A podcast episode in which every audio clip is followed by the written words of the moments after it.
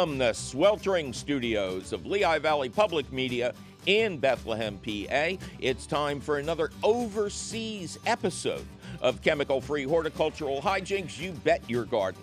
I'm your host, Mike McGrath. Do you have little white butterflies flittering around your garden?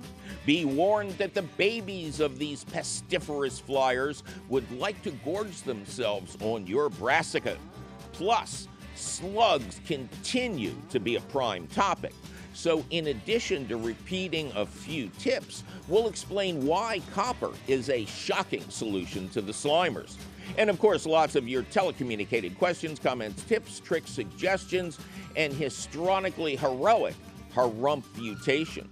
So keep your eyes and or ears right here, cats and kittens, because it's all coming up faster than you shocking your slugs with images of Abe Lincoln right after this. You're listening to an encore presentation of You Bet Your Garden. Support comes from Hot Bin Composters, designed to be compact, odor free, and easy to use. They can help anybody get started composting. More information at hotbincomposting us.com. Welcome to another all new episode of You Bet Your Garden from the studios of Rodale Institute Radio and Television at Lehigh Valley Public Media in Bethlehem, PA. Yes, that is where we are. All right, we're going to take lots of your fabulous phone calls today. We are going to answer a listener's questions from Scotland, and the answers pertain to American gardens just as well, if perhaps not more, and probably all sorts of foolishness with Ducky and the robot and me. So we're going to get started. 833 727 9588. Christine, welcome to You Bet Your Garden. Thanks, Mike. Hello, Christine. How are you doing? Uh, so far today, pretty good. Okay. And where is Christine doing pretty good? Uh, Christine is doing pretty good in West Bethlehem, Pennsylvania. Is this the angel of the airwaves, our own Christine Dempsey? You got it, Mike. That, that's it. What was that show? Uh, what's my line? Tell the truth. Yes.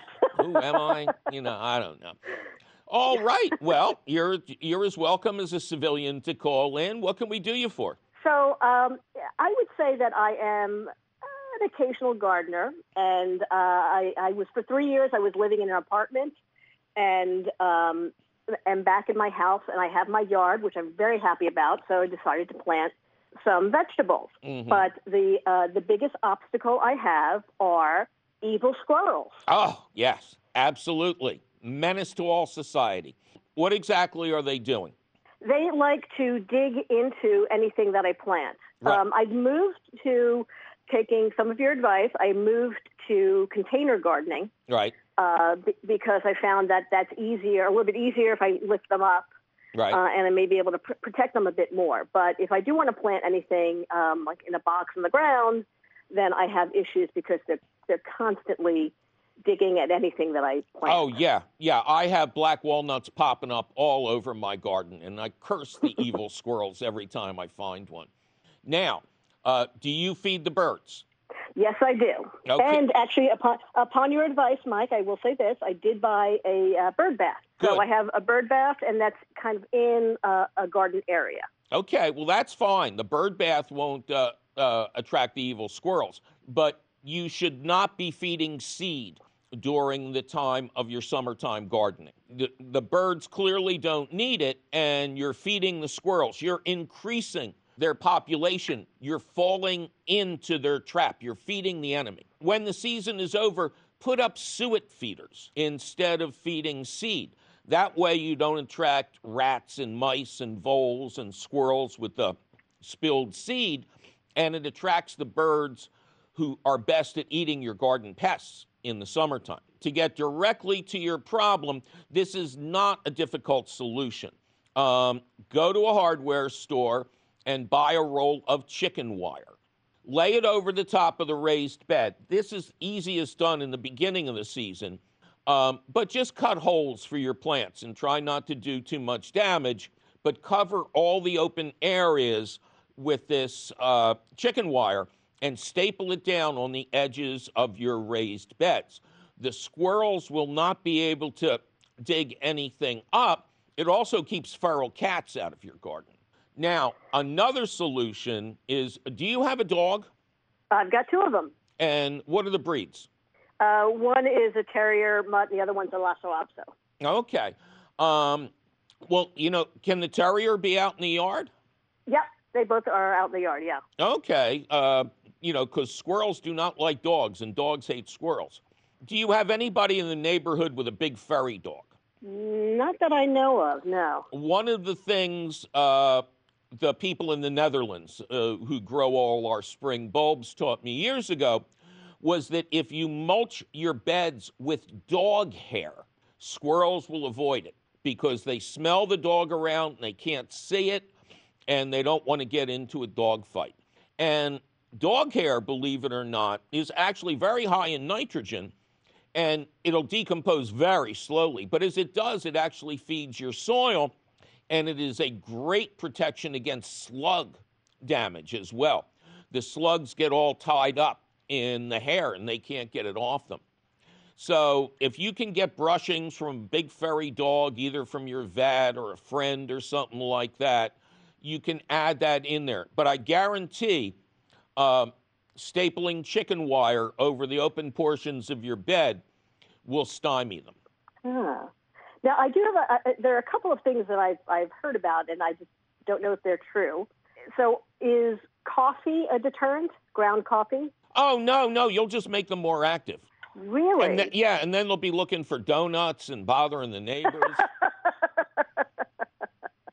now, what about um, eggshells?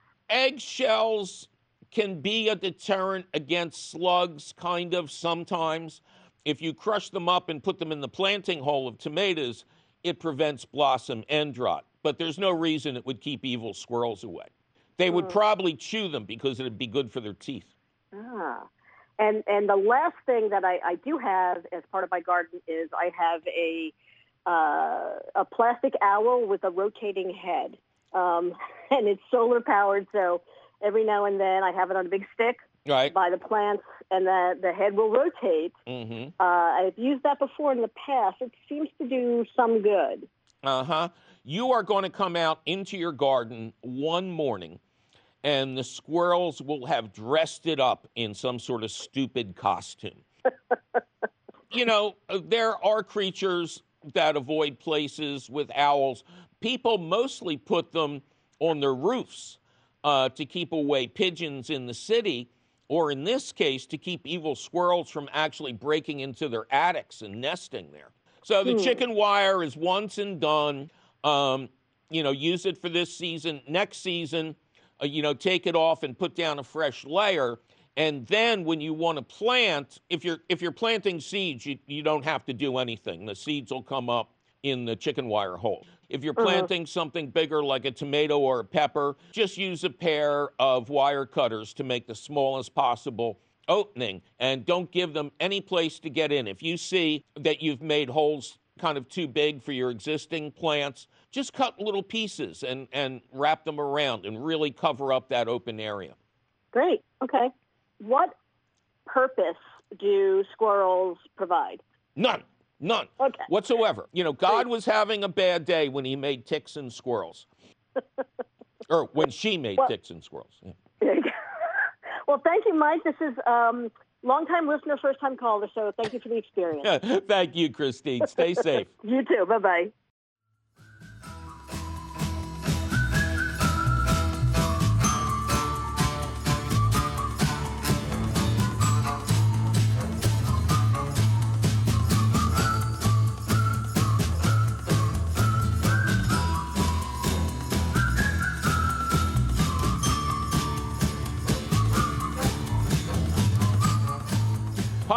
Mike McGrath, and we are entering the go time, cats and kittens. All our stuff is growing rapidly, and our garden is being eyed by pests, disease, deer, evil squirrels. Who knows what we're going to have to deal with? Well, you can give us a call, and we'll help you deal with it. That number to call is 833 727 9588. Well, they saw it first in southeast PA and it's spreading further every day. It's doing our crops and trees a lot of harm. It's an insect species that's not native, reproducing at a very high rate of speed, and folks, that's cause for some alarm. Now, once you dig what I have dug, you'll be hip to this invasive bug, and friend, you'll want to help to stop it spread. And when you see that little critter gonna take a swing like a home run hitter and smash that spotted lanternfly dead. Die, die, die, spotted lanternfly. When you see me coming, you'll know your end is nigh. I got a fly swatter, I'm gonna chase you all the way back to Asia. Die, die, die, spotted lanternfly. In the fall, find the eggs on a wall tree trunk and scrape them off into an alcohol dunk, and surely that will cause them to expire. When the nymphs hatch from the eggs in spring, wrap your trees with a sticky tape ring, but save the birds by covering with chicken wire. Tree of heaven is our preferred host. Yeah, that's the tree it likes the most. So if you got one in your yard, chop it down. Don't transport firewood, brush, or debris, cause they'll hide in there and you'll never see them. Hitch a ride with you to the very next town. Die, die, die, spotted lanternfly. When you see me coming, you'll know your end is nigh. I got a fly swatter, I'm gonna chase you all the way back to Asia. Die, die, die, spotted lanternfly.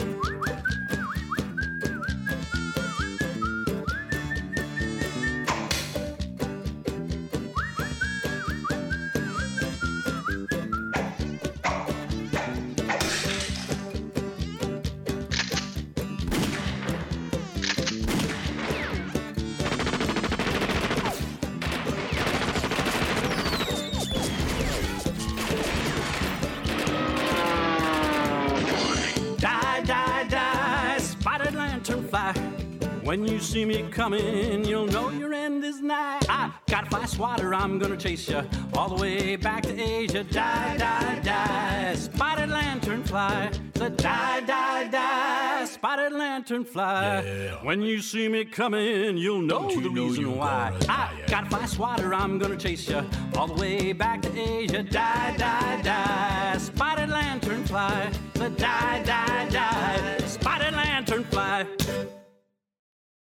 Well, it's time for me to take a little break and remind everyone that we are now in the times of hot and heavy weather, except in Syracuse where it is still winter. But the rest of you should measure your rainfall and be ready to hit your plants with an inch of H2O any week we don't get good rain. But don't go out to check your rain gauge just yet because we'll be right back with solutions for slugs and cabbage worms and more of your wormy phone calls. I'm Mike McGrath, and you're listening to You Bet Your Garden from the studios of Rodale Institute Radio at Lehigh Valley Public Media in Bethlehem, PA.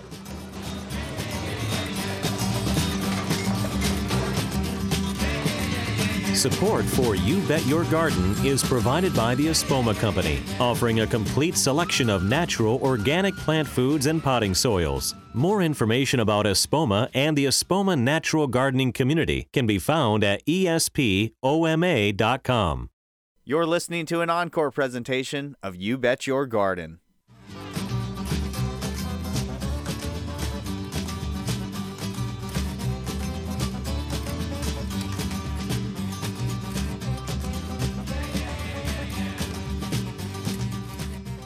Support comes from Hot Bin Composters. Hot Bin Composters are designed to be compact, odor free, and easy to use. With simple instructions and everything that's needed, Hot Bin Composters can help anyone get started with composting. More information is available at hotbincomposting us.com. Welcome back to another all new episode of You Bet Your Garden from the studios of Rodale Institute Radio at Lehigh Valley Public Media in Bethlehem, PA. I am your host, Mike McGrath. Coming up later in the show, a missive from across the pond leads us to remind people what to do to prevent cabbage worm damage and get rid of their sluggies. We're also going to explain exactly why copper electrocutes the little slimers. You won't want to miss it, and you won't if you stay tuned. Well, now, time for a special treat. We're going to welcome our special guest, Julia Tomei, from my favorite organization, the Pennsylvania Horticultural Society, which we all affectionately call PHS, the people who put on the Philadelphia Flower Show every year, but they do a lot more than that. Julia, you're up. Tell us about the big contest that is coming up really soon. Hi, everybody. Happy to tell you about the contest. Um, we have the, the gardening contest has been going on with PHS since 1975. So this isn't anything new, but it's taken a lot of different turns over the years. And this year, given the situation um, that our communities are facing, we will be doing it a little bit differently this year. So the contest this year is an entirely online contest. So all the plants are going to be wearing masks. Yes. Well, no. Okay. So um, actually, the way that we'll be doing it this year is we will be, folks can sign up online and submit photos of their gardens and answer a gardening questionnaire um, to, to meet the criteria of the contest. And experienced volunteer judges will review those entries um, and we'll be making decisions later in the summer. Oh, and before the pandemic, um, you guys used to go out in person. Correct. Correct. Now, do your plants have to be six feet apart? I mean, uh, you know, it's like, uh, do the plants need to be socially distanced?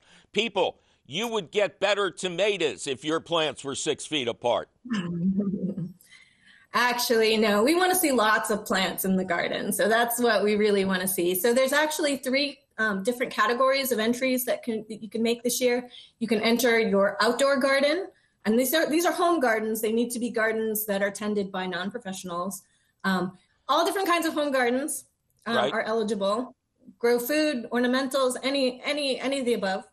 Um, we also have a category called public space gardens. So these are spaces where volunteers come together and either um, beautify a place in their neighborhood, this also includes community gardens can enter and other places where people garden together. Yeah. I saw a group of people doing this outside the Emmaus Library just the other day, all volunteers, all with flats of plants trying to make the place pretty. Fabulous. So, so they could enter maybe. That would be great. Um, and this year we have a really exciting new category. First time, like I said, we've been doing this since 1975, but this is the very first time we have a category of indoor houseplant gardens uh oh, you know, it's still not legal to grow in Pennsylvania, you know. well, we hope so. The, what this category includes is, is a room with at least eight plants in it. Mm-hmm. Um, and we're looking, we'll be looking at some of the same things the design, the beauty, the sustainability of the work that you do, and so on. So, indoor houseplants, we've got lots of interest in that category this year. Okay, geographically, what's the range? Because this is not a national organization you're based in Philly, but you've been doing much more work outside of Philly over the years. Right. So for this contest, um, gardens are eligible if they're located in Pennsylvania, Delaware, or New Jersey, anywhere in those three states. Um, and then that way we feel like our judges are able to really look at those gardens and are, are, are able to um, judge them appropriately based on, on their knowledge. So for this year, it's the three, the three state area. All right, New Yorkers, forget about it.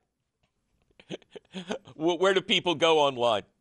Yeah, so online you go to phsonline.org forward slash gardening contest is the is the website to get to register. And it's kind of a two-step process. You register initially and then we send you all the information for the contest.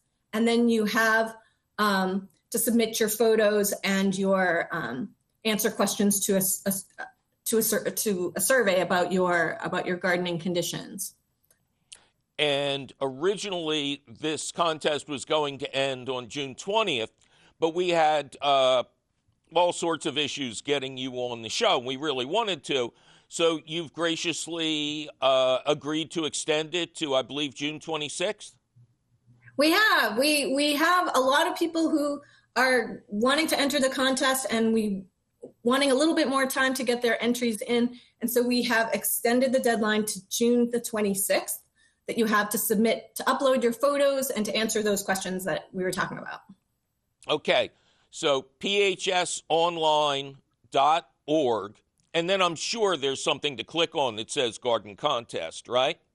Absolutely. And this is any kind of a garden, a group garden, an individual garden.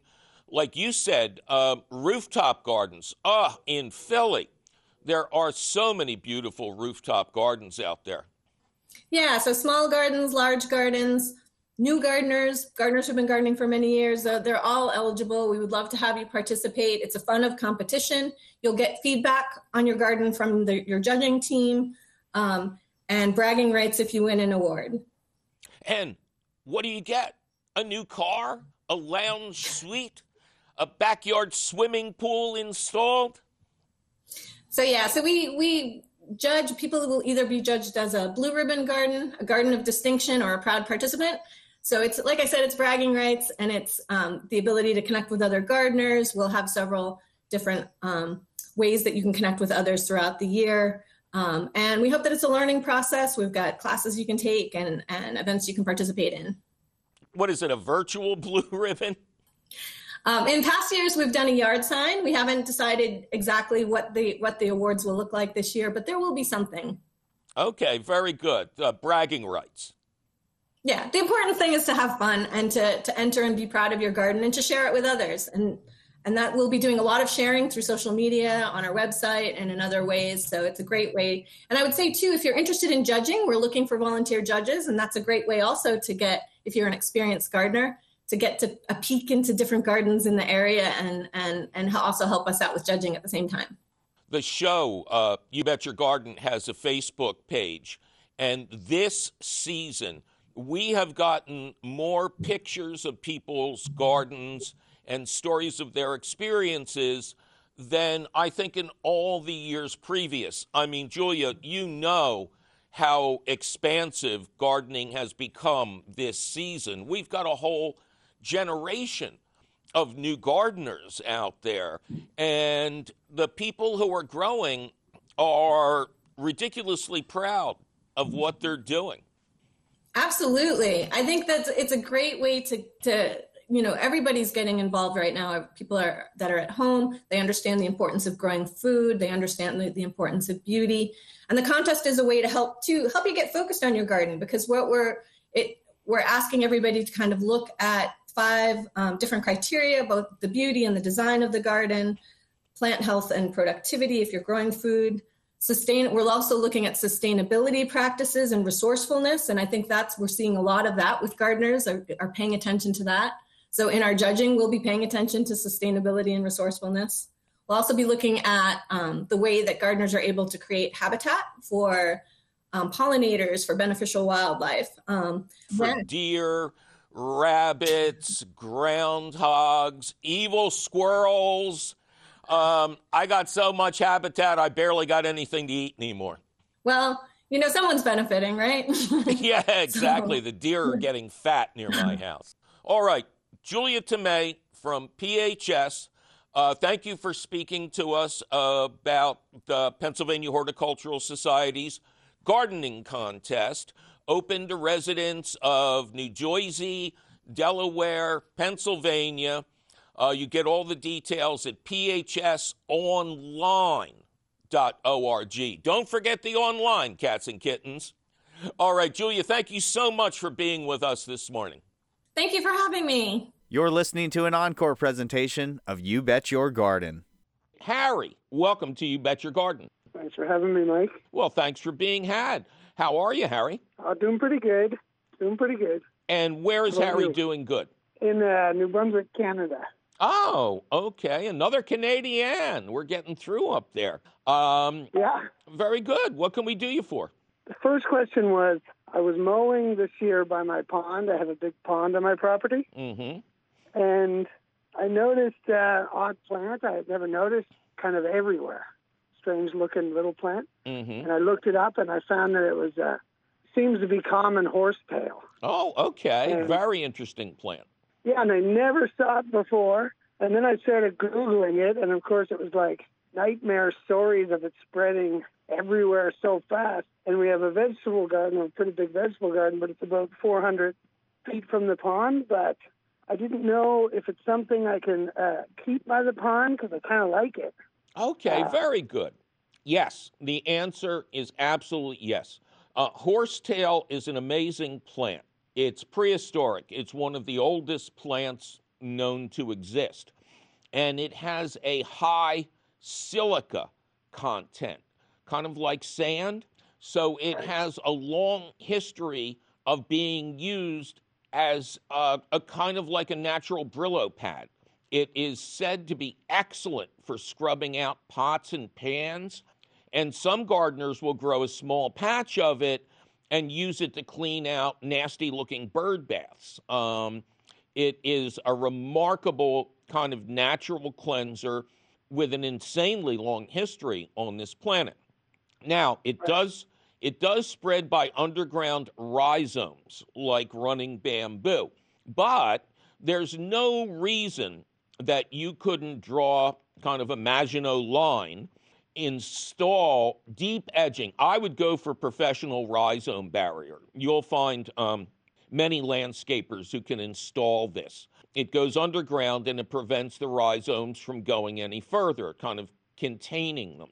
So in that in that case, you could have your horse tail. well, and not eat it too. I wouldn't recommend eating silica, but you could have your horse tail and keep it contained near the pond, where I can see um, it would be uh, a very great looking plant to accent the pond. Yeah, it looks beautiful. Uh, then yesterday, because it was a few days ago, I noticed it.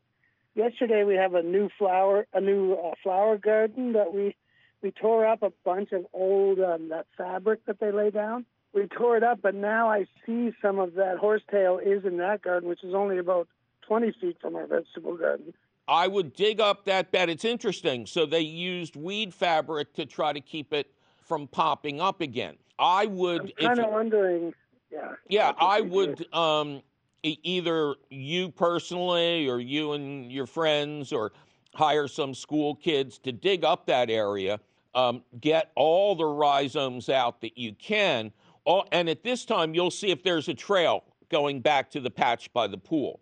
They may be Okay. isolated. And if they are, you're in New Brunswick, so you can't really solarize the soil. You don't have a long enough summer.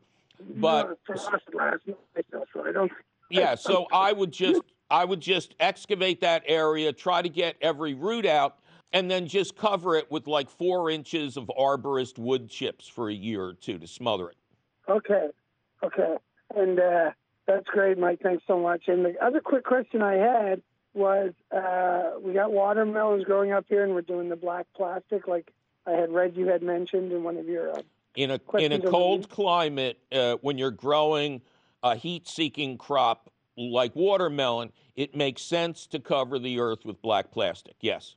and should how often? Do you have a quick answer to how often a watermelon needs to be watered? Well, because you have the black plastic in place, it's going to retain water very well. But it is a thirsty plant, obviously, that's how it's got its name. Um, how big are the slits that you have the plants growing out of? I haven't planted yet because, like I said, the frost has just stopped. Oh, okay. last night, so Okay, so we so haven't planted yet. you, Uh, you understand that you yeah. have to, uh, you know, create slits in the black plastic to plant the watermelon. Right, yeah, and I have a soaker hose I was planning on using. Excellent. Excellent. So, you know, I would give them, and again, you're in a cool climate. It's really not going to utilize the water so much to battle the heat as it's just going to utilize it internally. Um, what variety of watermelon are you, are you growing? I, I hope it's a short season variety. Are they icebox? It is a short season. I have to find the seed. My girlfriend ordered all the seeds, but it is a small, Good. short season watermelon for sure. Good, good. Yeah, I would I would make sure it gets watered deeply once a week. Now, it's Okay. it's also possible that we, when we get to late July, you get a heat wave. Yep, yep. It gets pretty hot there for a little bit, not long. Okay. During that time, if it doesn't rain, you can up that to, you know, twice a week. Okay, so pretty right. simple. I didn't know if it was every day. Oh, you know, um, I just read a quote. I can't remember who said it, but uh, watering a garden is an art just like seasoning a soup. You know, you really need it. to follow your instincts. I really appreciate it. You really help us out up here. We uh, try all most of your all your ideas, and sometimes people have thought we were crazy up here, but uh, you really help us. Uh, it's hard to find reliable information, so we really appreciate your show. Oh, thank you so much. That's very kind of you to say. Thanks so much, Mike. All right, good luck. And call back later on in the season to ask me how you can tell when your watermelons are ripe. Well, it's time for me to take a little break and remind all of you that your garden needs an inch of water a week from you or from the sky. And the right way for you to deliver that water is deep and long. Set your sprinklers to come on at 5 or 6 a.m. and off at 9 or 10, but only in the a.m. and only once a week and only when we don't get rain. But don't go apologizing to your wilted tomatoes just yet, because we'll be right back with the reason slugs sizzle when they touch copper and more of your sizzling phone calls. I'm Mike McGrath, and you're listening to You Bet Your Garden from the studios of Rodale Institute Radio at Lehigh Valley Public Media in Bethlehem, Pennsylvania.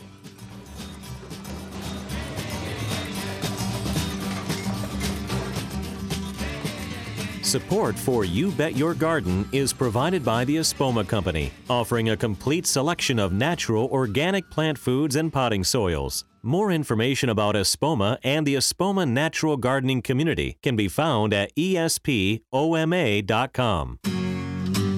You're listening to an encore presentation of You Bet Your Garden. Welcome back to an all new episode of You Bet Your Garden from the studios of Rodale Institute Radio at Lehigh Valley Public Media in Bethlehem, Pennsylvania. I am your host, Mike McGrath, and we're in the stretch now, cats and kittens. In just a little bit, we'll tell you why slugs sizzle when they touch copper and why those little white butterflies in your garden are not to be enjoyed, but perhaps destroyed. Before that, a couple more of your fabulous phone calls at 833 727 9588. Nancy, welcome to You Bet Your Garden. Thank you. I'm glad to be here. I'm glad to have you here, Nance. How you doing? I'm doing well. A little hot today, but I'm doing well. yep, yep, it's that time of year. And where is Nancy doing well? I live in Northampton, Pennsylvania. Okay, very good. What can we do you for? Okay, um, I have some issues with bugs or some type of a critter eating my garden. Mostly they have eaten the leaves off my pepper plants and a few other things. I, my um, basil, Mm-hmm. cucumbers. Uh, not so bad on the cucumbers, but the pepper plants they've totally eaten all the leaves off. There's Huh. no, there are no leaves. That's interesting. Uh, okay, what uh, what's the possibility that it's rabbits or deer? Well, I put a brand new fence. We put a brand new fence around our garden this year, and Mhm. I saw a rabbit trying to get in because my dog was chasing it. and the rabbit went on one side, couldn't get in, went on the other side, and then finally slid under a fence outside, out to outside of the garden. So it it couldn't get in the garden. okay, how big is the garden? Uh, I have uh, I have two different ones on one. There's a walkway between them, and Okay. I would say six foot by well maybe six by six, something like that. Okay, so they're not raised beds gardens. No, Okay. no. Okay. Um, when and um, when deer do damage, it's the tops of the plants that are eaten off. Yeah, I, there's no deer. I'm in a uh, neighborhood where there's houses and you know it's not the woods. And Oh, you got to be I've kidding! never- In Northampton, you got deer. Yeah. ru- they're playing well, card. I've never seen a deer. They're playing card games while you're sleeping. You've got bears roaming through the middle of town. Oh, I heard. I heard that. Yes. So I'm going to suggest you have slugs. And I put beer out, Mike, Okay. in saucers, one on each side. Right. I did see some slugs, but not a heck of a lot till this morning, and I sent you that picture where I lifted up the saucer and it was full of, and you Oh. said centipedes. Right. I remember your email now. Yes, you had a load of garden centipedes. Oh my God, I can't believe how many there were. Yes. Um, now, garden centipedes can go either way. They generally Mm-hmm. work the soil. They generally work slowly at eating debris on top of the soil and turning Right. it into richer soil. But sometimes they can get out of control. This sounds like a perfect solution for DE, diatomaceous earth. Thank you. That's what I put on them after I took the picture. I squirted, you know, dusted that whole area Right. with them with that DE. And it was very effective, right? Uh, you know what? I haven't gone back out and looked, but um, I after I put it on and I kind of went over to the other side of the garden and was looking. There weren't very many of them moving. All right. Okay. Yeah. Uh, DE is a prehistoric material. It's the remains of vast numbers of ocean going creatures called diatoms. And those areas are not oceans anymore, they're mountains. And they mine this flour like substance that's the crushed shells of the diatoms. And it feels like flour to us, but on a microscopic Right. level, it's very sharp and it pierces soft bodied creatures like slugs and centipedes and uh, even roaches. It's used for roach control indoors. Huh. Well, I have been put. I have put that around, and I seems to have delayed, like stopped a lot of the eating so far because I planted a couple new pepper plants. Because do you think those other ones, once the leaves are gone, they they won't come back, will they? There's never any way to find out, but if you've got the room and you don't need the spot, leave them in the ground for another couple of weeks. Yeah, because I kind of dug around and I did see leaves underneath where the soil was, and I thought, well, maybe they're coming back. So I didn't want to, you know, defeat my purpose and rip them out. Right. Now, uh, there's two kinds of centipedes. There is the house centipede that scares a lot of people. It's a kind of a, Right. a large creature that looks like uh, somebody's toupee fell off and it's running away from you. But they, Wow. they are amazing predators of indoor pests. As I said, Uh-huh. garden centipedes, they're a lot of times they don't do damage, sometimes they do. Uh, do you have mulch around the plants? No, uh, the only mulch I put was compost. Okay. So I only put compost and I put eggshells. I follow your garden information Mhm. all the time and your tomatoes and I put eggshells in the ground for the tomatoes Excellent. and I I also bought um, earthworm castings yeah, that's fine. That's a gr- good and little I put fertilizer. that around. Yeah, Yeah. no harm there. So um, what you do is you keep spreading the DE. You don't have to hit them directly, but if the soil is dry, they can't cross over it. So you make little white circles around all your plants. And y- you simply have to reapply it after rain because it has to be Right. dry to work. But uh, I think you should be able to get this under control. I think so too. I think it started since I got the DE. I think it has helped, and I haven't seen, like I said, I planted some new plants, and I didn't see anything disturbing them. So I'm thinking, um, and the beer, I, I do see slugs in the beer, Okay, good. and I saw some of those earwig things in the beer this morning Sure. when I went Yeah. out there. Uh-huh. So, and there was some other kind of bug. I don't know what it was, but Yeah, I'm well- thinking that between the, the DE and the beer, I think I'm helping. My Oh, yeah, absolutely. Now, the trick with beer is make sure it's fresh.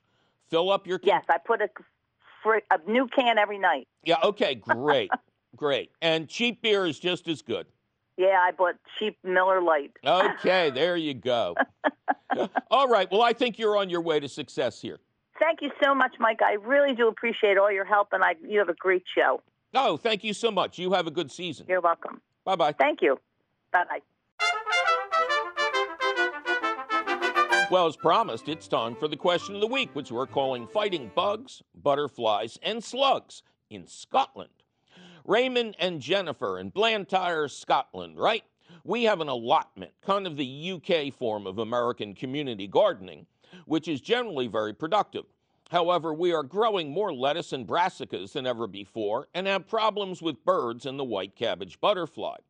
I wish to use netting against the butterfly, but I have made poor netting choices in the past and don't want birds caught in the net anymore. What size of netting would you suggest for effective cabbage white production without tangling up the birds? There are also many holes in the leaves of our plant, probably slug damage as we have damp climate conditions. Jennifer, who is originally from Illinois, says the weather here in the west of Scotland is a lot like Seattle. so slugs are our personal enemy. We use beer traps, which, if Raymond doesn't drink the beer, are quite effective. The BBC Gardener's World and the Allotment Society Forum suggests a dense mesh close to fleece as the most effective control of the cabbage whites. All right, well, I visited the west coast of Scotland back in the 70s, and it is indeed quite damp. But I want to address this butterfly issue first. The vast majority of caterpillar pests are the offspring of moths, but two butterflies also come to mind. The larval form of the swallowtail butterfly likes to feed on the greenery of carrots, fennel, dill, and parsley. In fact, the common name of one of the little beasties here is the parsley worm. Once the baby caterpillars achieve a decent size, they turn into a creature so beautiful I've never had the heart to try and control them. They're black and yellow on a field of green, and second only to the monarch caterpillar in good looks. The big ones can also be prompted to display a really cool trick. When threatened, they can pop up a specialized organ from the back of their neck, a spike like thing coated with noxious chemicals that smells, quote, like rancid butter. Fun for the entire family. And of course, the butterflies they become are drop dead gorgeous. The cabbage white butterfly has no such nice things going for it. It's a drab butterfly that gives birth to the quote cabbage worm, a nasty piece of work whose green color blends in perfectly with the crops it's devouring. And our Scottish couple have been given sound advice on a prime deterrent, although the terminology is a little different than what we use in the U.S. First, they don't want bird netting of any kind, not only because of the tangle angle, but because birds are excellent predators of pest caterpillars. Many gardeners will provide nesting boxes and bird baths near threatened plants and avoid artificial feeding outside of winter because you don't want your birds to fill up on seed instead of cabbage worms. Entomology note. Although the term worm is applied to a huge number of agricultural pests like the tomato hornworm, cutworm, corn earworm, etc., all are caterpillars, not worms of any kind. Anyway, a cover of, quote, fleece sounds a lot like we hear on the other side of the pond called floating row cover. It's a light breathable fabric that creates an excellent barrier against egg laying and similar insect attacks. As a bonus, it also increases the growth rate of plants in chilly areas and it can be used on any crop that doesn't flower, like all of the brassicas. There's also the original strain of BT for caterpillar control. You spray this naturally occurring soil organism on a plant, and any caterpillar what chews the sprayed leaves will stop feeding and die. BT harms nothing else, not birds, bees, frogs, toads, or even adult butterflies, because they're not chewing on the leaves of the plant. I couldn't find any information on its availability in Europe, but if I had cabbage white problems, I'd try and seek it out. And then we have the slimy slug, the first pest to consider when plants are eaten overnight. Beer traps can be very effective, but the beer has to be fresh poured into its containers at sunset. Cheap beer is fine, but I never saw any in England, Scotland, or Wales where, quote, the worst beer always seemed to be equal to America's best. And again, we have another great non toxic slug control in the States, but I'm sure if it's available in Europe. Sold under brand names like Sluggo and Escar Go, its little pellets of yeast are laced with iron phosphate. The slugs go for the yeast and the iron does them in. And as we mentioned a few shows ago, copper barriers can also be very effective against slugs. Now, after that show ran, we were challenged by Andrea in Brighton, Michigan, which is west of Detroit, north of Ann Arbor, who writes, You say that copper causes slugs to get electrocuted. From a chemical or physics perspective, how is the electricity that zaps the creatures generated? Well, we found the answer in a post by biomedical scientist Chris Bland. And we quote Copper reacts with the slime that covers slugs, resulting in an unpleasant electroneural signal similar to an electrical shock. The slime is mostly water with dissolved proteins, glycoproteins, and metal ions. Since neuron action potentials are often regulated by fluctuations in metal ion concentrations across neuronal membranes, it makes sense that copper ions may induce painful stimuli. We'll have all the details when we post this question of the week at the Gardens Alive website. Well, that sure was some interesting advice on how to control the common pests of two nations, now wasn't it? Luckily for those of you who wish to read the information over, with links to detailed advice about the shocking effects of copper and the super cool swallowtail butterfly and its caterpillar. The question of the week appears in print at the Gardens Alive website. Just click the link for the question of the week at our website, which is still and will forever be youbetyourgarden.com org. Gardens Alive supports the You Bet Your Garden question of the week, and you will always find the latest question of the week where? At the Gardens Alive website. Special thanks to entomologist Dr. Michael Raupp, the bug guy, for all of the cool swallowtail information I lifted from his exceptional website without his knowledge. Okay, Mike, I said exceptional, so please don't sue me. Yikes, my producer is threatening to slug my sassafras if I don't get out of this studio. We must be out of time. But you can call us anytime at 833 727 9588 or send us your email. You're tired, you're poor, you're wretched refuse teeming towards our garden shore at ybyg at wlvt.org.